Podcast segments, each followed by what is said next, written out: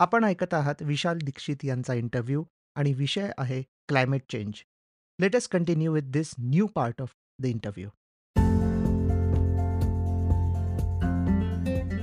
Episode start करायच्या आधी एक छोटीशी अनाउन्समेंट.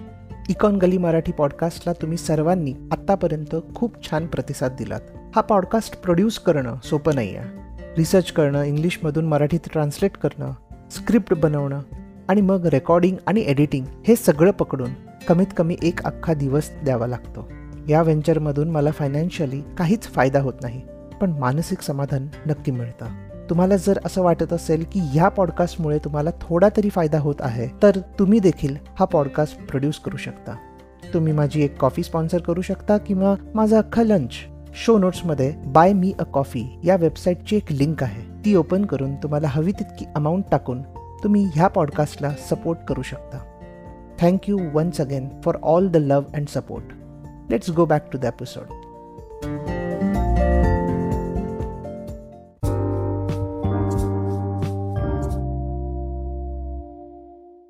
so आता आपण इंटरनॅशनल लेवलचं बोललो आणि एकंदरीत क्लायमेट चेंज विषयी एक आपण एक काय म्हणतात त्याला एक ग्राउंड बेस तयार केलेला आहे. तर आता let us focus on Indian rainfall Indian monsoon आणि त्याचा impact on economics and financial assets and everything so एक इम्पॅक्ट जो आपल्याला जनरली दिसतो तो म्हणजे ॲग्रिकल्चरवर बट बियॉन्ड दॅट प्रत्येक इंडस्ट्रीला तो काही ना काहीतरी इम्पॅक्ट करतो. फार पूर्वीची गोष्ट आहे आत्ताची नाही नाईन्टीन सेंचुरीची का कसली तरी. ती म्हणजे की हार्वेस्ट सीझनच्या वेळेला बँक्सचे जे इंटरेस्ट रेट असतात ते जास्त असतात. आणि जेव्हा पिरियड स्लॅक पिरियड असतो म्हणजे जेव्हा काही पिकत नाही किंवा काही होत नसतं तेव्हा इंटरेस्ट रेट कमी होतात. आणि सिमिलर असा फेनॉमिना आपल्याला युएसमध्ये पण दिसलेला आहे. सो एकंदरीतच आपण मॉन्सून्सना रेनफॉल्सना आणि ऍग्रिकल्चरला सिरियसली घेतलं पाहिजे. आणि त्याचं हे एक एक्झाम्पल आहे की इंटरेस्ट रेट्सवरती त्याचा इम्पॅक्ट पडतो. आत्ताची इकॉनॉमी वेगळी आहे. आधीची इकॉनॉमी फार अग्रेरियन होती. तेव्हा आपल्याला डायरेक्ट कळायचं की काही झालं तर त्याचा इम्पॅक्ट ऍग्रिकल्चरवरती पडणार आहे आणि त्याचा इम्पॅक्ट पुढे फायनान्शियल सिस्टीमवरती पडणार आहे. आत्ताची इकॉनॉमी वेगळी आहे.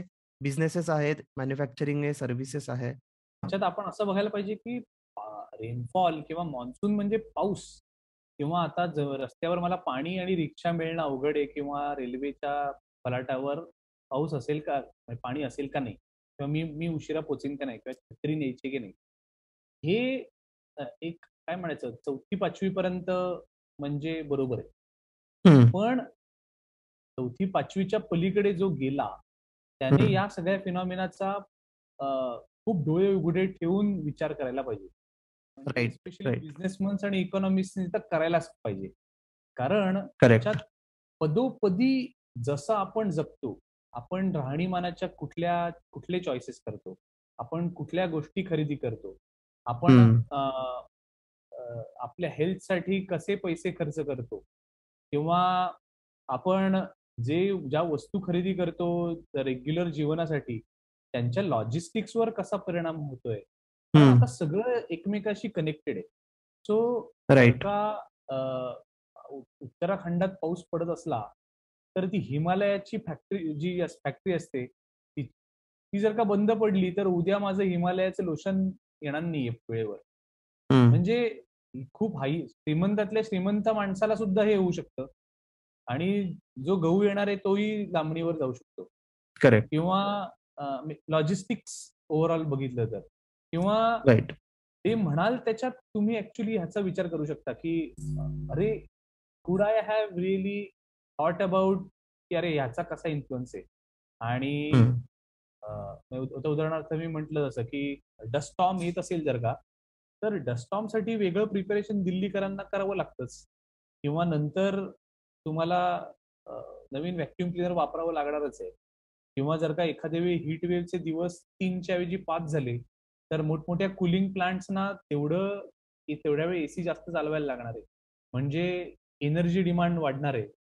हे आता तसं तेवढं सोपं राहिलेलं नसून रादर ते कधीच सोपं नव्हतं पण आपण अधिक अवेअर झालोय आणि त्या अवेअर. झालेल्या गोष्टीचा आपण त्या विराट स्वरूपात विचार केला पाहिजे आणि त्याच्याविषयी काही म्हणायचं त्याची गणितं मांडली पाहिजेत. आणि on one hand sustainability sustainable कृती केली पाहिजे, पण ऑन द अदर हँड त्याचे इकॉनॉमिक्स मांडून त्याच्यात काय business opportunity. On one hand you want to give good service, but also you might want to charge for that good service. Correct. असा विचार नक्की करायला काही हरकत नाही. Right, right. आता बऱ्याच ठिकाणी म्हणजे लंडनमध्ये वगैरे हे सुरू झालेलं आहे, की डिपार्टमेंटल स्टोअर्स जे आहेत, त्यांनी आता एक असं नवीन हे केलंय, की नवीन मॉडेल काढलंय. तर आधी कसं असे वेगवेगळे रॅक्समध्ये तुम्हाला शॅम्पू आणि हे सगळ्या अशा गोष्टी असे ठेवलेले मिळायचे. पण आता त्यांनी ते बंद करून तिथे वेगळ्या प्रकारचं हे केलंय, की तुम्हाला एक मोठे कंटेनर्स असणार. त्या कंटेनरमध्ये अख्खा कंटेनर शॅम्पूने भरलेला असणार. तुम्ही घरून बाटली आणायची, ती बाटली तिकडे भरायची आणि घेऊन जायचं. तसंच गहू, तांदूळ ह्या अशा ग्रोसरी रिलेटेड आयटम्सचं पण तसंच, की तुम्हाला तुम्ही घरून सामान पिशवी-बिशवी आणा, त्याच्यात तुम्ही भरा. सो दॅट तुम्ही तुमचे घरचे कंटेनर्स वापरा आणि ते घेऊन या आणि त्याच्यातच सगळ्या गोष्टी भरा. सो इन्स्टेड ऑफ पॅकेजिंग तुम्हाला अशा अ, सो कुठेतरी त्याचा एक बिझनेस अपॉर्च्युनिटीच्या दृष्टीने एक वेगळी बिझनेस अपॉर्च्युनिटी आहे, की अशा टाइपचे ग्रो डिपार्टमेंटल स्टोअर्स येऊ शकतात. अजून एक त्याच्यामध्ये बिझनेस अपॉर्च्युनिटी आहे, की मग तुम्हाला बिझनेस आहे जे आता शॅम्पू विकतात, त्यांना शॅम्पूच्या बाटल्या फार मॅन्युफॅक्चर करायची गरज नाहीये. सो प्लास्टिकचं कन्झम्पन कमी होतंय. ही एक अपॉर्च्युनिटी आहे. सो अशा वेगवेगळ्या अपॉर्च्युनिटीज तर क्रिएट होतातच. पण त्याचबरोबर आपण काय करू शकतो, तर मग ही जसं डिपार्टमेंटल स्टोअरचं एक एक्झाम्पल आहे. आपण आपल्या आजूबाजूच्या डिपार्टमेंटल स्टोअर्सना असं करायला भाग पाडू शकतो. आत्ता नाही कदाचित, आत्ता एवढे इंडियामध्ये अवेअर नसतील, पण इट इज हाय टाईम आणि हळूहळू त्यांना पण करावे लागतात बिकॉज आता प्रत्येक कंपनीला सी-एस-आरमध्ये काहीतरी करावं लागतं. ई-एस-जीचे नॉर्म्स असतात, त्यानुसार काहीतरी त्यांना पावले उचलावी लागतात. अशा काहीतरी वेगवेगळ्या इनोव्हेटिव्ह आयडियाज शोधून काढायची गरज भासेलच कधीतरी, आज नाही तर उद्या. तर अशा काही अपॉर्च्युनिटीज आहेत आणि आपण मला वाटतं आपण काय करू शकतो, तर कुठे तुम्हाला जायचं असेल बाहेर, तर मग प्लास्टिकची पाण्याची बाटली विकत न घेता घरून पाणं पाणी भरून जाणं बेटर आहे. तर ही अशी छोटीशी गोष्ट करू शकतो. सो या म्हणजे अशा अपॉर्च्युनिटीज भरपूर आहेत आपल्यासाठी आणि बिझनेसेससाठी. इट जस्ट दॅट माइंडफुल असून त्यावर काम करणं इम्पोर्टंट आहे.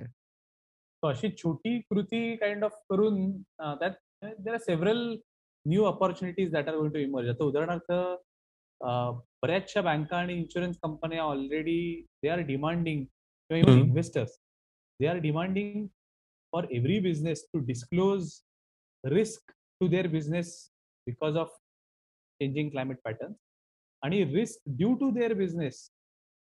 To climate change आणि this has this is becoming mandatory तर त्याच्यासाठी आता त्यामुळे आपोआपच कार्बन फुटप्रिंट कॅल्क्युलेटर्स निर्माण झाले correct, correct. Yes. Carbon footprint calculators अगदी मुक्त हस्ते वापरायला हरकत नाही. त्याच्याने हो. आपल्याला लक्षात येईल, की सपोज दहीहंडी लावली आहे बाबा 1000 अ, कार्बन काय त्या पॉइंट्सची, तर मी ती दहीहंडी कशी फोडायची?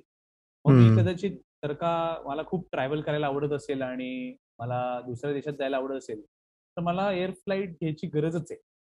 मग मी ते काही त्याच्यातनं माझे जातील पॉइंट्स. मग मी ते कुठे भरून काढू शकतो? मी काय सायकल मारू शकतो का बाबा? ॲटलीस्ट 200 दिवस सायकल मारली तर लेट्स से माझं एक इकडनं दिल्लीचं तिकीट निघतंय लेट्स. असा अशा टाइपचा विचार आपण केला पाहिजे त्या कार्बन कॅल्क्युलेटर आणि ह्याच्यातच ऍक्च्युली गुगलवरती इतर साईट्स नाही म्हणजे मेक माय ट्रिप किंवा अशा वेगवेगळ्या साईट्स नाही.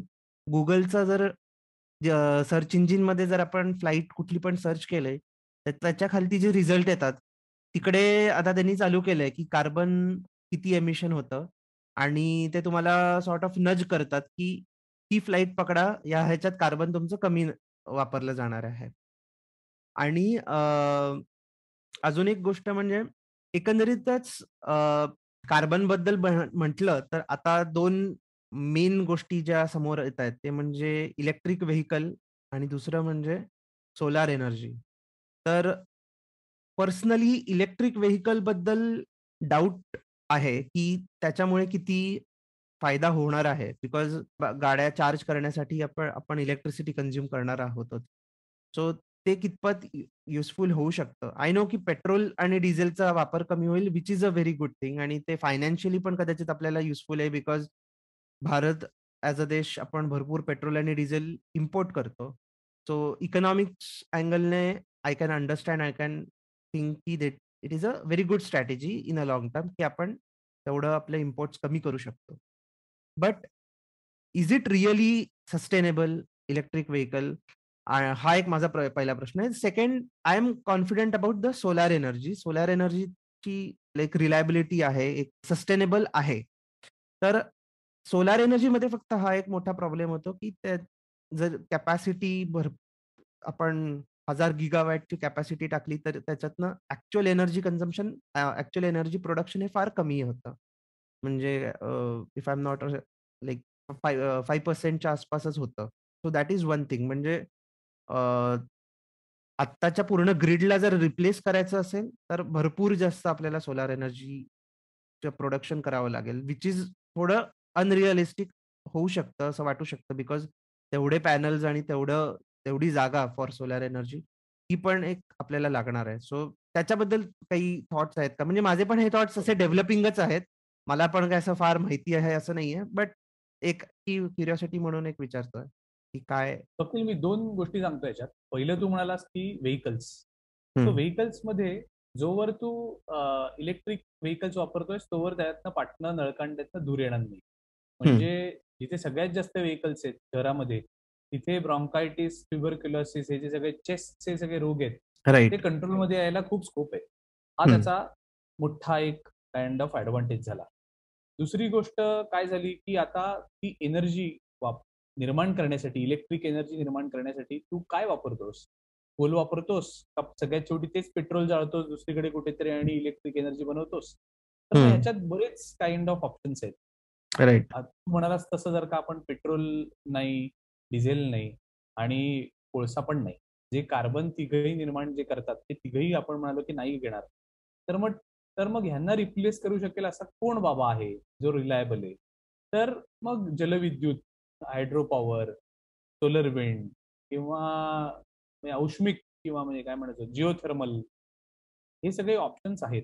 पण याच्यात आपण एक खूप केअरफुली बघायला पाहिजे, की जेवढा विचार, जेवढे पैसे, जेवढा रिसर्च, जेवढे लॉजिस्टिक्स हा आपण ऑइल बेस्ड किंवा कार्बन बेस्ड एनर्जीसाठी लावला आहे.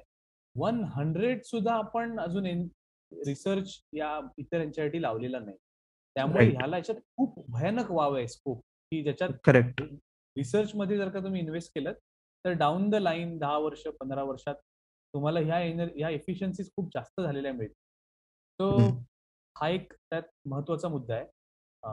दर तीनशे किलोमीटरनी मला माझी कार चार्ज करायची आहे का आणि तिची बॅटरी निर्माण होईल त्याच्यातनं किंवा ज्या बॅटऱ्या मी रिप्लेस करीन त्या सस्टेनेबल आहेत का? असाही विचार आपण त्याच्याबरोबर केला पाहिजे.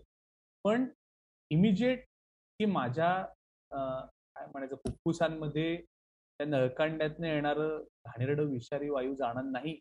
हा एक इमिजिएट त्याचा बेनिफिट आपण डेफिनेटली ऍक्सेप्ट करायला पाहिजे. राईट हा एक मुद्दा झाला. दुसरा मुद्दा तू म्हणालास की सोलर एनर्जी ची एफिशियन्सी तो त्याच्यात आता आपण सोलर पॅनल जी लावतोय आणि त्याची जशी निगराणी घेतोय तो पाच टक्के हा जो मुद्दा आहे हा खूप कॉम्प्लिकेशन्स नंतर आलेला आहे. आता जर का तू एखादं सोलर पॅनल घेतलंस आणि जर का त्याला तू उन्हात ठेवलंस तर laboratory result are much higher. आता ते लॅबोरेटरी रिझल्ट रिअलिटीत काय येत नाही तो बाबा. कारण ह्याचा पुढचा जो डिप्लॉयमेंट रिलेटेड रिसर्च लागतो तो अजून इनफ प्रमाणात झालेला नाही. आणि जेव्हा एक ग्रीडमध्ये जाईल तेव्हा काय करायचं? जेव्हा पीक लोड असेल तेव्हाच ती ग्रीडमध्ये कशी टाकायची? स्टेपअप स्टेप डाऊनचे जे जे फंडे आहेत ते सगळे कूल आणि याच्यासाठीच आहेत. तर आपल्याला त्याचा सगळ्या नव्याने विचार करण्याची गरज आहे. आणि सगळ्याला एका ग्रीडमध्ये कसं आणायचं आणि किंवा विंडला सोलर कॉम्प्लिमेंट करू शकेल का? जेव्हा जास्त वारा वाहतोय तेव्हा ढग आहेत का? तर असा प्रकारचा विचार नव्याने करण्याची गरज आहे. ह्याच्यात खूप जास्त पोटेन्शियल आहे आणि भारताला वर्ल्ड काइंड ऑफ रिन्युएबल पॉवरचा बादशाह होण्याला खूप स्कोप आहे. राइट. अ, डेफिनेटली आपण हे करायला पाहिजे असं मला वाटतं. पण ह्याच्यात रिसर्चमध्ये भरपूर सध्या घालायला. पाहिजे पैसे. कारण जर का तुम्ही त्याच्यात पैसे नाही घातले तर ते डिले होईल किंवा तुम्हाला दुसऱ्यांकडनं टेक्नॉलॉजी विकत घ्यायला लागेल. आणि. विकत घ्यायचं म्हणजे दुसरीकडनं कुठूनतरी पैसे काढून तिकडे द्यायचे. सो रिसर्चमध्ये घातलं तर विथ सम सक्सेस रेट पण तुमचं स्वतःचं काहीतरी प्रॉडक्ट बनेल. जे रादर तुम्ही विकू शकता इतर लोकांना. राईट राईट या इंटरव्ह्यूला टोटल सिक्स एपिसोड्समध्ये डिवाइड केलेलं आहे. पुढचे एपिसोड्स लवकरच तुमच्यासमोर येणार आहेत. हा इंटरव्ह्यू तुम्ही पूर्णपणे यूट्यूबवर ऐकू आणि पाहू शकता. थँक्यू